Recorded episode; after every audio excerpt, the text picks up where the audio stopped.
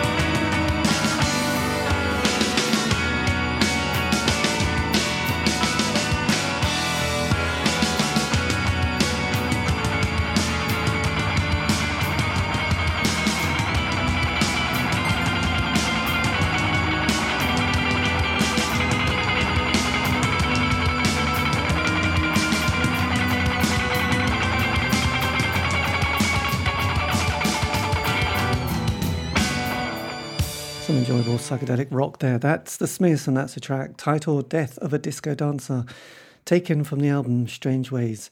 Here we come. I'm David Eastaugh. This is the C86 show.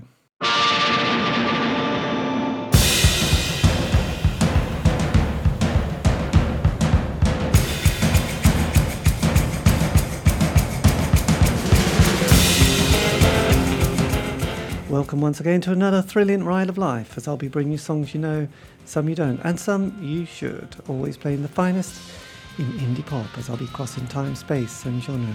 This week's special guest, all the way from Liverpool, is going to be Dave Jackson from The Room, Benny Profane, and also his latest combo titled The Room in the Wood.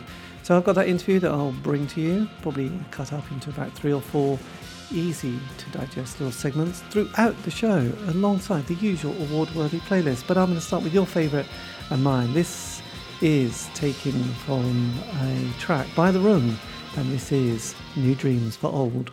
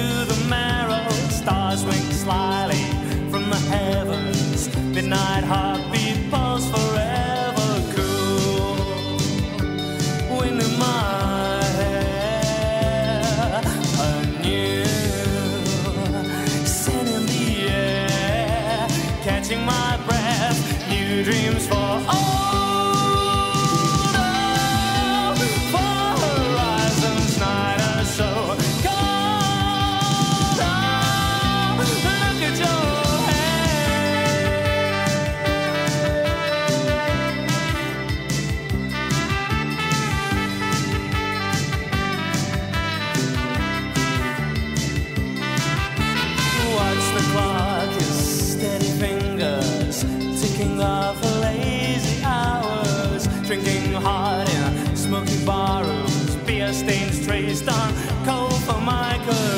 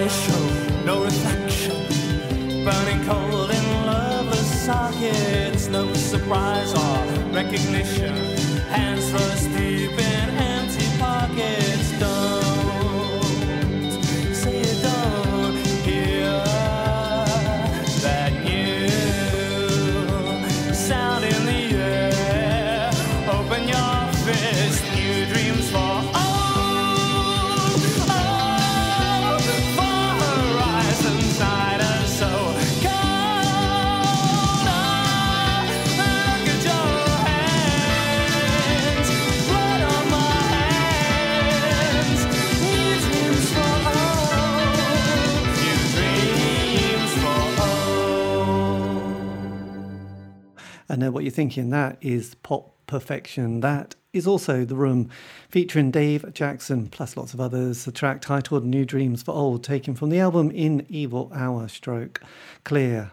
Yes, this week's special guest is going to be Dave Jackson because I spoke to him recently about, well, lots of things, including his latest musical combo, which is titled, for those who want to know, The Room in the Wood. So I've got that interview which I'm going to play after the following track. But before that, we'll have a little bit of admin just to just to make sure you know who this is. It is David Eastaugh, the C86 Show. You can contact me via Facebook, Twitter. Just go to C at C86, and also all the show has been archived, so you can get it on Spotify, iTunes, Mixcloud, podcast. Just do C86 Show. It's all there, and much much more. It's all very groovy and excitable. Um, as you can tell, I'm slightly hyperventilating. I'll need to calm down in a bit. But before any more chat, I think we'll play another track.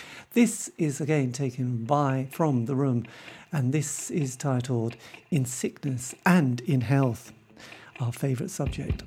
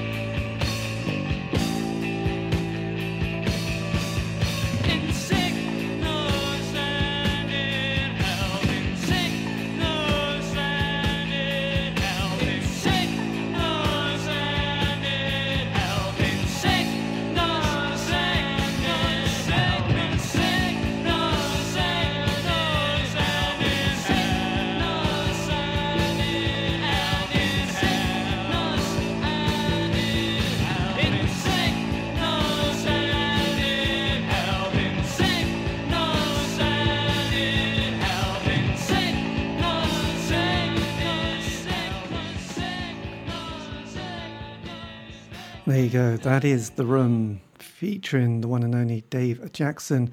And that was their second single that came out in 1981, titled In Sickness and in Health.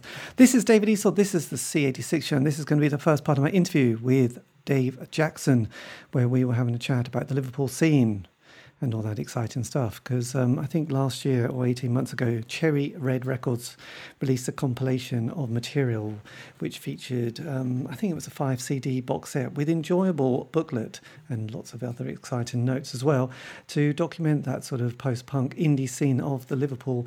Uh, world, which um, we all sort of went out and bought, uh, well, or sort of tried to anyway. Um, and I was talking about his early part of his own life and where it all began. And this was Dave's answer. Dave, take it away.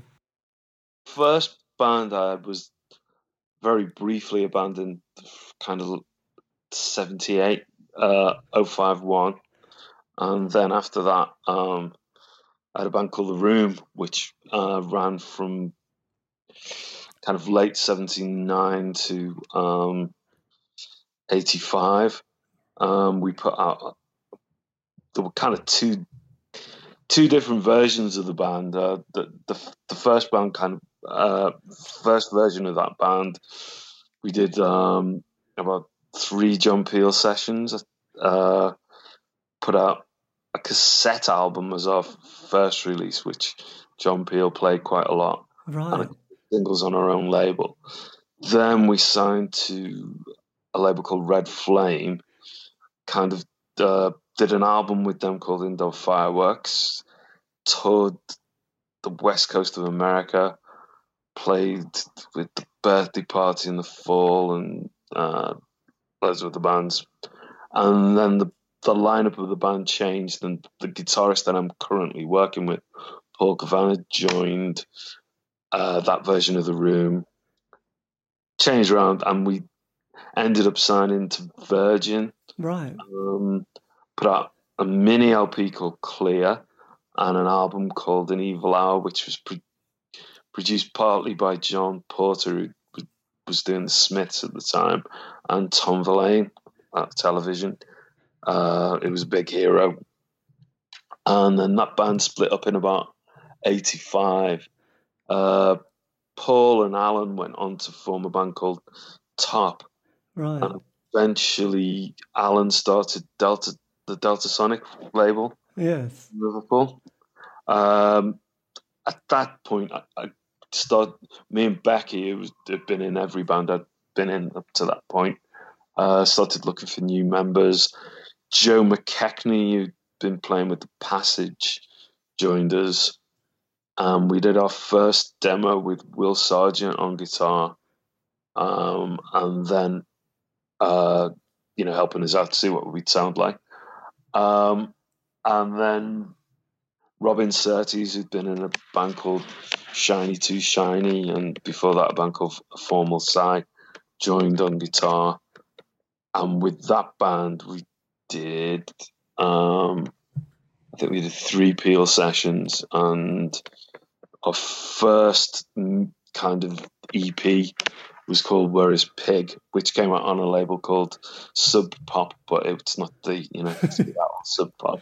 it was the only release they put out in what, 80, that would- must have been 86, probably, which is what I think a, the, a track off that is on the uh, Cherry Red the 86 thing, Right. uh, song called Hang Fire. And then we signed to Ediesta, which is part of Red Rhino. We had like the Close Lobsters and people like that. Um, we put out the Devil Laughing uh, 12 inch single with um, three tracks on the other side. And John Peel really liked Stitch That, which was one of the songs on it right. played to death for a while. Um, and we did an, another two EPs with, with Red Rhino, Ediesta, and was supposed to bring out an album, but the company went bankrupt and, or filed bankruptcy and kind of delayed the release or letting us know that they were going to re- weren't going to release any more records uh, and kind of messed us about. Uh, and then we signed to Play Hard, which is Yes. Dave Haslam's label. The famous Dave Haslam. Yeah, um, I did. Um, so we we put the album out with them and a single Skateboard Oblivion, uh, and I was talking to Lynn Sangster, who used to be in a band called Kit, who were also on Play Hard the other night, uh, okay. and she was saying that Play Hard went bankrupt, which was probably the reason why we didn't release anything else with them. So the next album uh, Trapdoor Swing, we recorded ourselves and put out through a label called Imaginary Records. Yeah.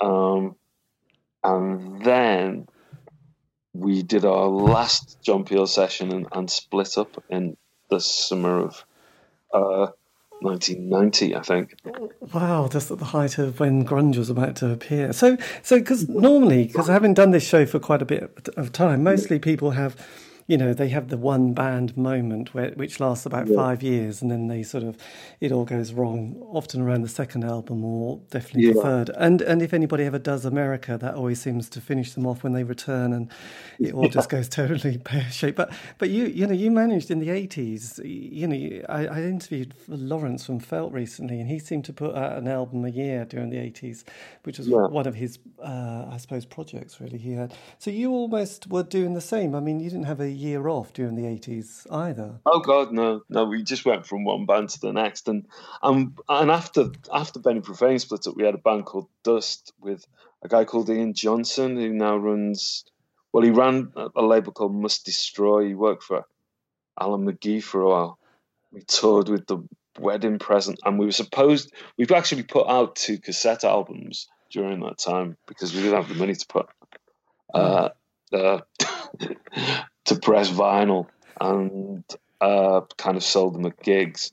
But I went back to university and did a degree and a MA and a PhD during the 90s, but also formed a fourth band, probably called Dead Cowboys. And we, that band put out two um, albums in 2000 and 2005 sort of after that, I did an album in 2010 with John Head out of um, Shack, um, Mike, Mike Head's brother, Yes. and then another one in 2016, I think, uh, with Robin Surtees again under the name of Dave Jackson and the Cathedral Mountaineers. Oh. Um, just re- I've just got back together with Paul Cavanagh and the Room in the Wood. I've just got a new album out on a turntable friend. So there's kind of a lot of of stuff. And that's the first part of my interview with Dave Jackson. And as he was saying there, he's been through a lot of musical combos, and he's now got a new um, new one out, indeed, in, which he'll talk about a bit later, called "A Room in the Wood." But before we have any more chat, I think we'll play some more music, and this is taken from his next musical combo, which is titled "Skateboard to Oblivion" by Benny Profane. Take it away.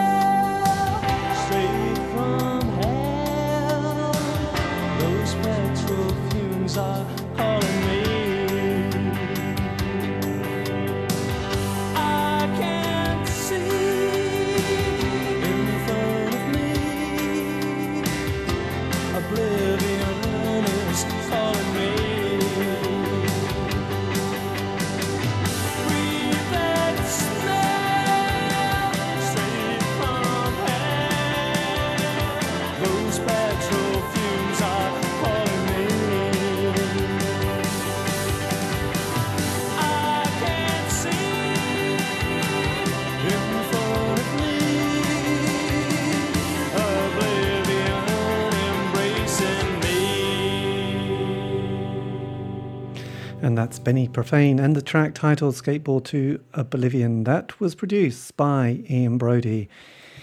He of Lightning, the Lightning Seeds. Anyway, this is David Eastaugh. This is the C86 show, and this is going to be the second part of my interview with Dave Jackson from a lot of musical combos. I hope you're making notes because I will test you at the end. But this is when I was talking about the economic and social situation of, well, not just uh, the country, but also, well, not just Liverpool, but the whole country at the time, because obviously it was a lot of high unemployment.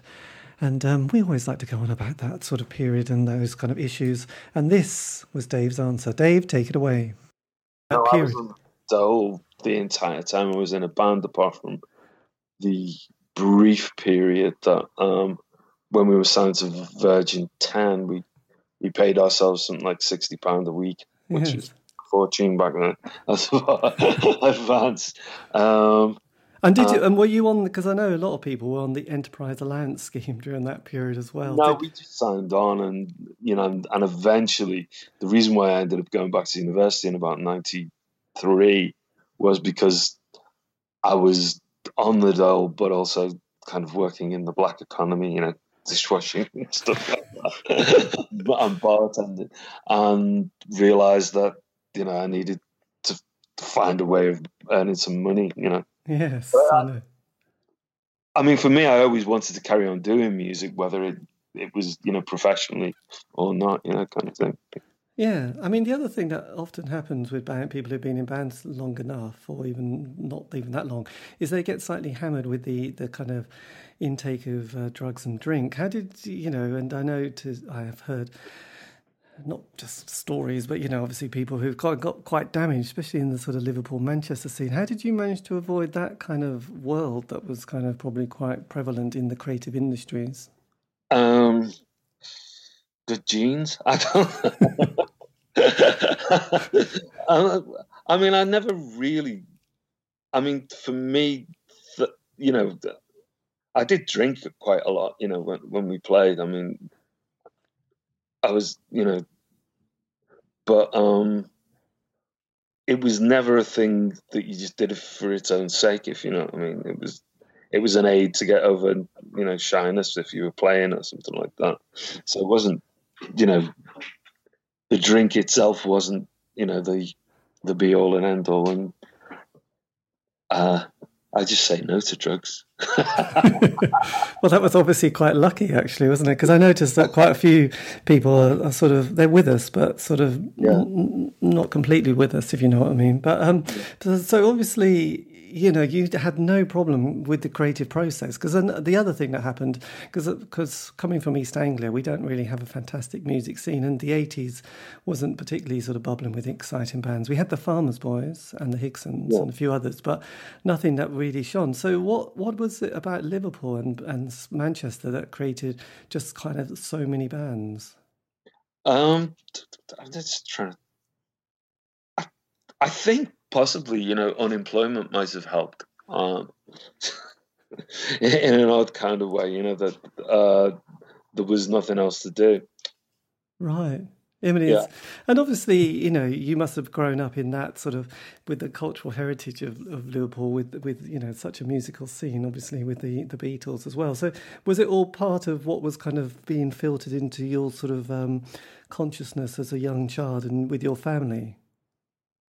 Uh, yeah, I suppose it was. Yeah, I mean, I remember my grandma taking me when I was very little to see Hard Day's Night, um, and my other grandma bought Beatles singles as they came out, kind of thing, which was it was more. I almost got the impression it was almost like, well, they're from Liverpool, so you know, you know, people listening to music that they wouldn't normally listen to, you know, kind of. Uh, yeah, because it was local, you know, as it were. and did you feel part of a scene at all? Because uh, you know, from an outsider's point of view, you'd think, wow, you know, do you all sort well, of kind to of a certain degree? I mean, early on, uh, I think the Eric scene was quite, you know, I mean, I used to go there, we played there, but um, I don't know, not so much then. I suppose in the kind of in the later 80s, you know, we kind of had we had a place that we used to play at, and bands like early the early version of the La's and um, bands like the Walking Seeds and the Tractors and stuff like that. And we would we'd play together. Yeah, there was a, a pub that we used to play at called the Monro on uh, a place called Duke Street that was um, owned by this old. Well, I say old, probably no older than I am now. Chinese bloke uh, called Ernie Wu, and um, he had some kind of deal with the police where I whereby he could keep the place open after the clubs closed even so we kind of uh, congregate there and bands would play in the back, back room of, of this kind of pub Yes. his excuse to keep the place open if the police checked upon him was that he'd make a big kind of uh, vat of vegetarian scouse so he could say he was serving food. I don't know why he thought that would, you know. Excellent. Excellent. Sorry, because obviously we. Cause, he was staying up until six in the morning. yes. I didn't realise there was such a big vegetarian movement in Liverpool. But obviously, it was quite good. Well, it was that time. We all had the Cranks cookbook, didn't we? But obviously, the other thing that you know, having seen and read documentaries about that scene, was that you had big, in, uh, you know, bands like Big in Japan that almost sounded like the equivalent of the Andy Warhol factory with all these kind of exciting and crazy characters, Yeah. from Holly Johnson to is it Jayne Casey and people like that. yeah. And Yeah, Ian- he runs a club called District in Liverpool now, where quite a lot of bands play, and there's a kind of an Eric's uh, group that kind of put on nights there quite a bit. Well, I remember sort of hearing an interview with Jane. Is it Jayne Casey? Just Yeah, Jane yeah, Casey. and she was talking about when they were sort of doing their thing in the early years, and um, uh, her quote was something like, "We were, we were wearing our neuroses on stage, you know, because they were all slightly um, interesting and slightly Yeah. animated characters." So, did that did that also feel like a scene that you were you had been or were part of as well?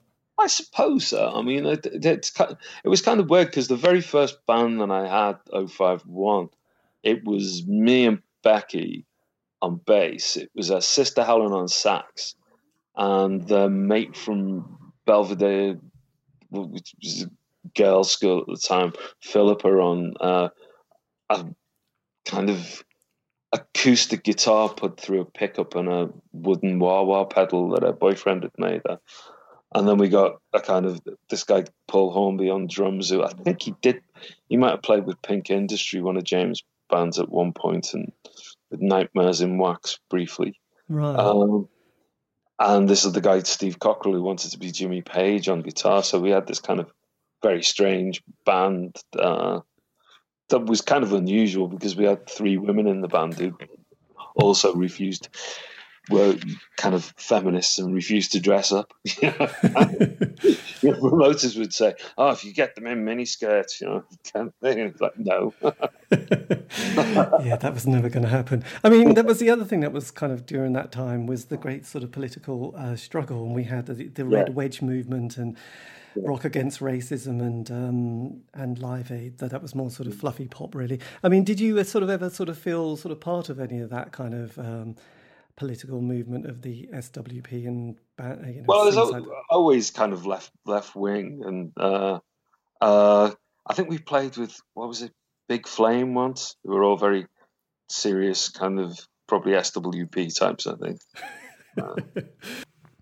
Indeed, we were all a little bit SWP back in the day, and probably a bit of TVP as well, and Barley Cup if you were trying to get off caffeine and were feeling pretty um, angsty and guilt ridden in that kind of green and fluffy way. Anyway, that's the second part of my interview with Dave Jackson from many bands, including The Room, Benny Profane, and also his latest musical combo, titled The Room in the Wood and they've had various releases and um, EPs out. So I will play a track by them before the end of the show. But before any more chat, we're going to play another track by the room.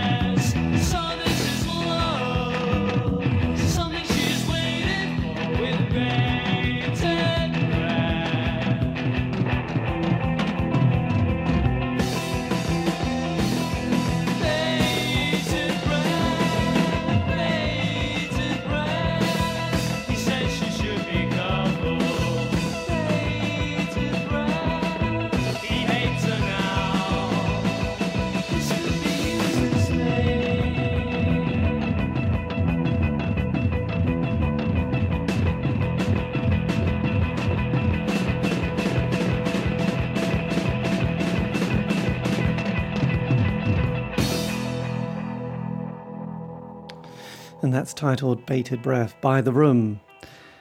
Atmospheric stuff. Anyway, this is David Eastaugh. This is the C86 show, and this is going to be the third part of my interview with Dave Jackson from the band and many others as well, where I'd been talking about the. Well, I'd had an interview with a member of Big Flame where he said that um, two of the members weren't particularly musical, thus, that's why they created the noise they did. And um, I had been asking Dave what his musical um, abilities were, and this was his answer. Dave, take it away. Well, well, not really. I mean, I can't play anything, um, so I, I just sing and hang around with musicians, really. Um, so, I mean, say for instance, at the moment with Paul, he'll kind of send me a guitar riff, and uh, I'll figure out a melody line to go through it by singing it, kind of thing, and put the words to it. But I've never been able to play an instrument in my life or read music. Right. Um, and do you? kind of embarrassing when well when I did the album with John Head, he challenged me to you know to, he said tell you what um, we'll we'll do an album together um, you come up with the songs and I'll produce and play on it so I went down to rehearsal studio to meet him and uh, he said there was his guitar. He said where's your guitar? I said I can't play. So I, I had to sing the songs to him a cappella and get him to pick up the chords and stuff like that. So yeah. Tricky one, tricky. And do you and and do you, and do you sort of uh, sort of um, do you feel a sort of amazed when you see bands like U2 that sort of started in probably a very similar way, but then sort of managed to sort of crawl or sort of jog out of that kind of sort of indie Yeah. circuit and then sort of become these kind of absolutely megastars, knowing the the complexities of what it is to be in a band. However, well, they kind of started off ripping off the Bunnymen, didn't they? Really? yes, yeah. uh, and I mean, I think they used to play in Liverpool quite a bit, and I've heard stories about them sending the you know stylists to Bunnymen gigs and to check out what they're wearing and stuff. but the, I suppose the interesting thing, like with Echo and the Bunnymen, when they first came, it was like, God, that is such an amazing sound. But then, and they, you know, they they continue to have albums, but then. I mean, this this might upset a few people, but I just remember when the Smiths came along, it kind of shifted a lot of things. That sort of like suddenly the you know the Bunnymen didn't seem to be quite so Mm-hmm. surfing the zeitgeist. It's like suddenly they got mm. slightly sidelined as the Smiths had their five years of sort of glory in that side. And, you know, and at the time I thought the Smiths were going to be bigger than anybody. And obviously they couldn't keep it together for obvious reasons, looking back at it. Whereas U2 managed to sort of sort of keep going and make the right decisions if, you know, being a huge successful global brand is what you want. I think they'd always treated it as a business because I remember when we, we played in Canada at this place, and this was probably what 80, 81 it would have been, yeah. Uh, and we were talking to these Canadians who were the, you know their their local scene or whatever, and they had decided they didn't like you. They'd gone off U2 because when they played, they noticed that um, Bono wore his watch with the dial on the inside, and that at certain points during his, you know, kind of messianic performance, he'd check. He'd look at the inside of his wrist and check his watch, and um, that, that to a certain degree, they approached it as a business, you know, kind of thing Yes. But- and even made a business out of pretending to be kind of you know um, transcendent or whatever. yeah. But I suppose the other thing is that when you're in a band, especially when people in their teens or in their 20s, trying to sort of keep that dynamic together, let alone all the admin and the management, is quite tricky. So, so how did you cope with those kind of issues and moments? Because obviously, with people like, say, the Stones, they ma- managed to sort of keep bridging things every Well, I think I think one of our problems when I look back on it, we didn't really have a manager when we started off. Basically, with the room, we didn't get a manager until we signed to Virgin, and the guy that we got as our manager also managed Virgin Studios and a bunch of producers. He actually, at one point, he was offered the job of uh, managing Morrissey, and he said it as you know separate thing. And he went round to meet him and said he turned it down. He said he doesn't want a manager; he wants a wet nurse. so yeah, um, I don't know. Uh, I think we we just kind of did what we wanted, and I I was always quite suspicious of managers and stuff like that. Probably to our detriment, you know, because people would offer to managers, and you, you just think, well, why? Why do you want to manage us? What What are you going to try and do to rip us off? and um, yes, this is true, actually. but you actually look at bands that become successful, and they usually do have really good management, you know. And um, Yeah, I think there's probably there's probably five percent who've managed to get good management. I mean, I don't know who U2's manage, management are, but I imagine they probably, you know, made sure that they got them in on the straight and narrow, as it were. Yes, I, I think there I was. suppose being Godfather is, wasn't going to. Bono might not be going to become a, a drug fiend or whatever, you know. Yes, this is true. And also, I mean, what would what would you say to your kind of eighteen year old self? You know, starting out in music. What sort of advice have you, an experience have you picked up along the way that you think, God, I wish someone had just mentioned that to us when we were sort of in our late teens? Um, I think not being as dismissive. I think that's the other thing. Not being as dismissive of America as as. Um, I think back then there was that whole kind of you know, I'm so bored with the USA lie that the Clash kind of played out. you know, um, you know, because in actual fact they were kind of almost made for American FM, weren't they? You know, college stations or whatever. Yeah. Um,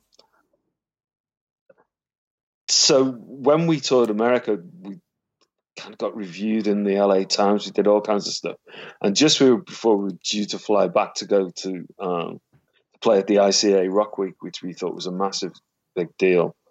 Um, we got offered to play with Wall of Voodoo in LA and stuff like that, and we could have actually stayed over and done a lot more stuff, but we kind of thought England was where it was at, you know, because of that kind of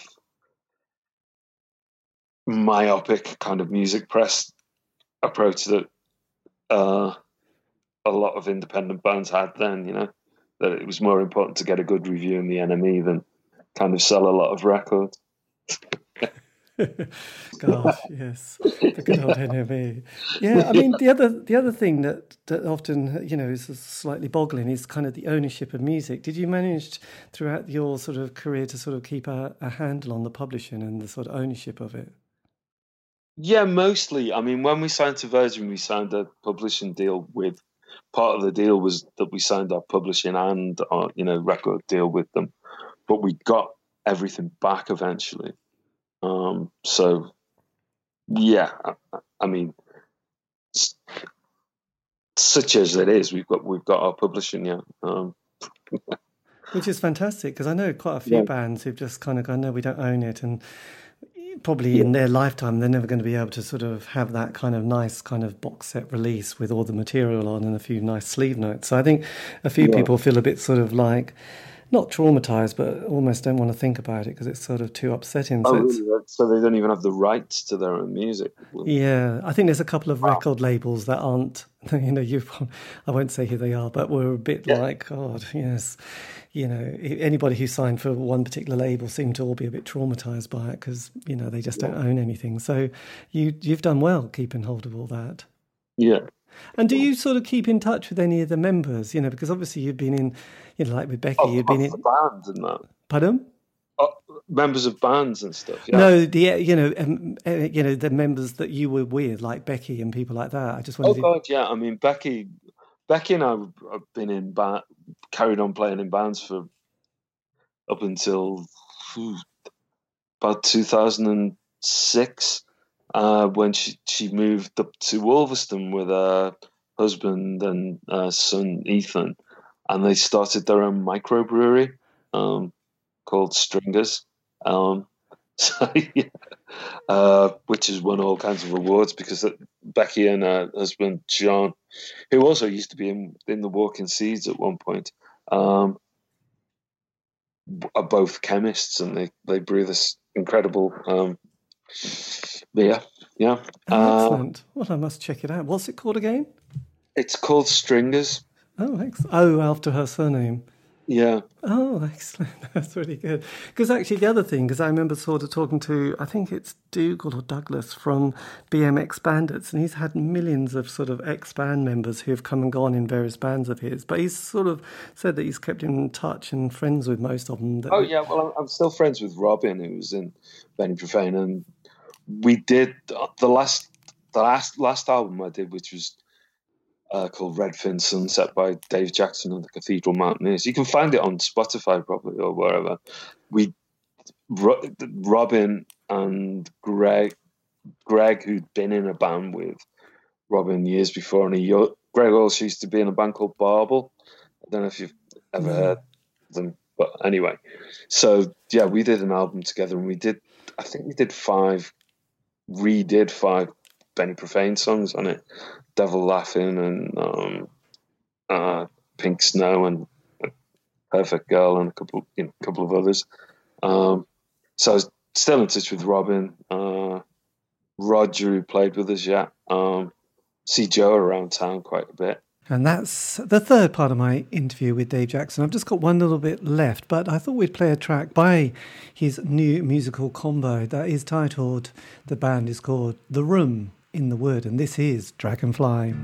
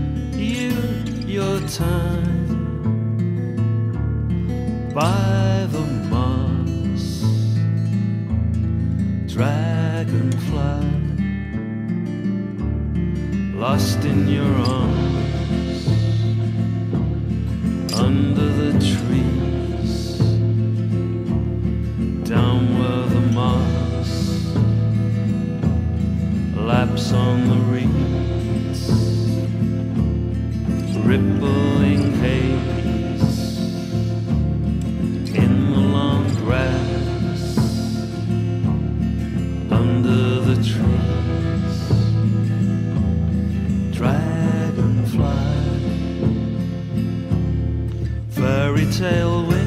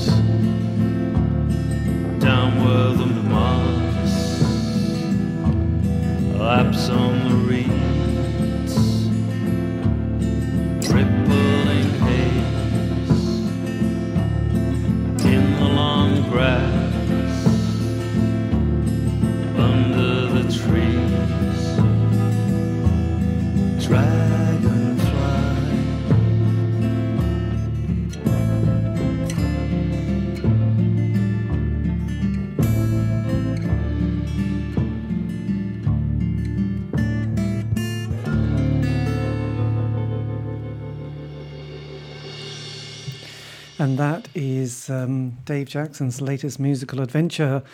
Um, they're titled The Room in the Wood, and that is a track titled Dragonfly. And I do believe that's all available on Turntable Friend, the music um, record label. Anyway, this is going to be the last and brief part of the interview where I was talking about how things sometimes turn out. And in life, it can often, not often, but sometimes be for the better. And Dave is now a lecturer at a university, which um, is obviously a long way from 1979. Anyway, Dave, are you amazed? Yes, definitely. It was the last thing I ever thought I'd do because I dropped out of art college in order to be in my first band. I was in the first year of a degree in Birmingham, and after that, I thought whenever we played, you know, you know, gigs at colleges and universities, I'd think, well, I'm never going back there, kind of thing. So it was quite hard to go back and then do the whole degree and MA, PhD, and and then end up being a lecturer. You know. That must be fantastic, actually. And interesting enough. Well, strangely enough, at our place, John Hyatt at the Three Johns is uh, a professor. oh, wow. Yeah. Oh, excellent. Well, it's interesting because there's a couple. Because actually, a member of Big Flame, Greg, he's he's a professor at um, I think it's Belfast University, and um, Yeah.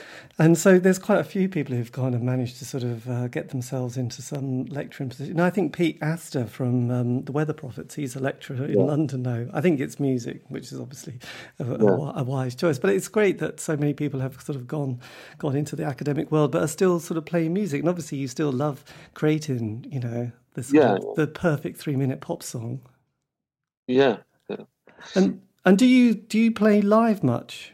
We played our very first gig with the new band the night before last um, in Liverpool. It went really well. It, uh, we ended up having Steve Powell on rhythm guitar with uh, Steve plays with Michael Head and the Red Elastic Band and kind of co-produced most of the new album. Um, uh, yeah, we, we ended up with between seven and two people on stage through the whole set. uh, and yeah, we're going to do a lot more stuff um, because, well, the album's out on the 22nd of June, and Ulrich. Have, have you come across Ulrich? No. He runs a label called A Turntable Friend. They do vinyl. They're based in Germ- Germany. He flew over from Dusseldorf and brought uh, copies of the vinyl over with him. It's a strange thing, you know, because it's you know with playing with Paul again after when we first decided recorded the new album. I sent some stuff to James Nice, you know, LTM. Yes. Um, and because LTM had put out the Benny Profane stuff and the Old Room stuff and a Dead Cowboys album, and asked him if you know he, he was interested in putting out the Room in the Wood, and he said, "You've had too many names. Why don't you just go out as the Room?" And Paul certainly didn't want to do that, and I thought it might be a bit disrespectful, you know, to other members of the band who, you know, especially Becky, who had been in every version of that band, to, to pretend that we were called the Room, especially when we are only going to do new stuff. Um, so we settled on the Room in the Wood because Paul's solo act is called the Cabin in the Woods. and that is going to be the last part of my interview with Dave Jackson who is currently in a musical combo titled The Room in the Wood, who's got various EPs and I do believe an LP out as well. Um, but he's also been in a lot of other musical combos, including Dead Cowboys, The Room, Benny Profane. And I do think there's Dave Jackson and the, oh God, what's it called? And the Cathedral Mountaineers. There you go.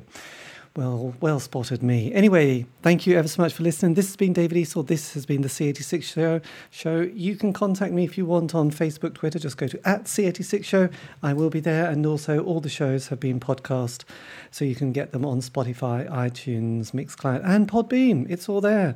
Enjoy. Anyway, I'll leave you with another track.